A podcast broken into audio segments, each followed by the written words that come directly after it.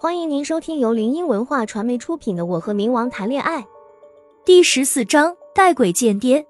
不久，我们便出了鬼市，一路上我们都不说话，车内的气氛压抑至极，没有安全感。女孩真的会很敏感，很敏感的。几次受伤，可能就不敢对别人动心了。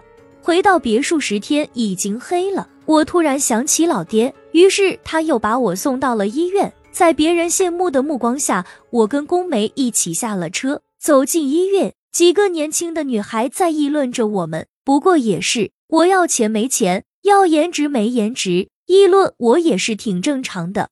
我们走到半路上时，一个年轻的女孩穿着水手服的女孩上来问道：“那个帅哥可不可以加个微信呀？”我看着那个女孩，眼中满是爱慕。她长着一双水灵灵的大眼睛，高挺的鼻梁，精致的樱桃小嘴，她长得跟宫梅好像很配呢。她看着我跟宫梅之间的缝隙，直接插进来，挽着宫梅的手道：“帅哥，赏脸，去吃个饭嘛。”现在也到了饭点了，夕阳在天边慢慢消失。我满脸厌恶的看着他，但凡是有点脸的女孩子都不会上来，怎么就她这么不要脸呢？宫梅沉着脸冷声道：“滚！”说罢，脱掉那件被他碰过的衣服，直接丢进了垃圾桶。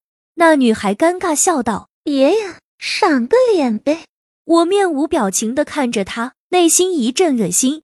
老子叫你滚！瞎龙，没看见老子媳妇在这吗？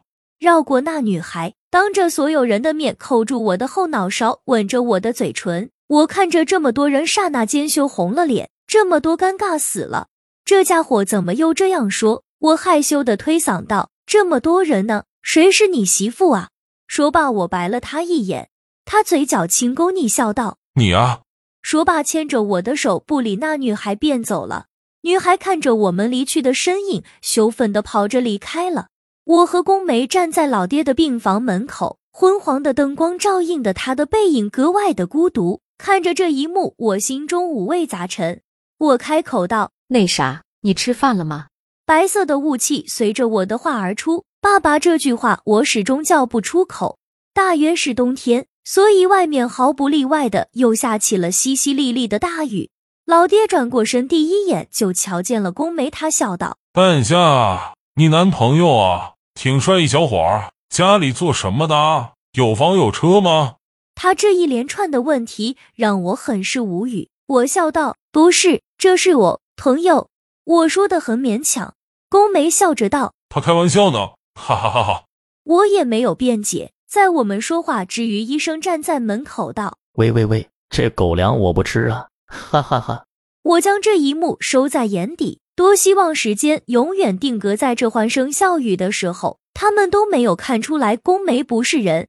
医生拿着手上的记录本过来道：“徐先生现在就可以出院了。”回家休息几天就可以完全康复了。我好的，谢谢医生哈。我礼貌笑道：“不客气了了，应该的。”说罢便出去了。冥界内少女光着白皙的脚，欢快地奔跑在大理石板上，粉白相间的裙摆飞舞着，穿过梨花木做的长廊，停在一座辉煌的宫殿前。她脸上洋溢着灿烂的笑容，许是有什么好事儿吧？隔着门便可以听到里面丝竹乐器的声音。他推开门的刹那间，莺歌燕舞的人们都停下来了，看着闯进来少女。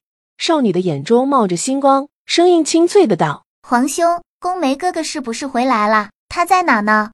苏白抬起眼眸，饮下一杯酒，道：“朕怎么知道？提起宫梅，他就不悦了。皇兄告诉我嘛。”“嗯，皇兄。”他撒娇道。“够了，苏元，朕不吃你这一套，一边去。”他凶道。苏白对这个妹妹可是一点办法都没有呢，都是他自己把她给惯坏了，任性死了。听众朋友，本集已播讲完毕，喜欢的朋友记得挥挥你的小手，点点关注，欢迎大家订阅，下集精彩继续。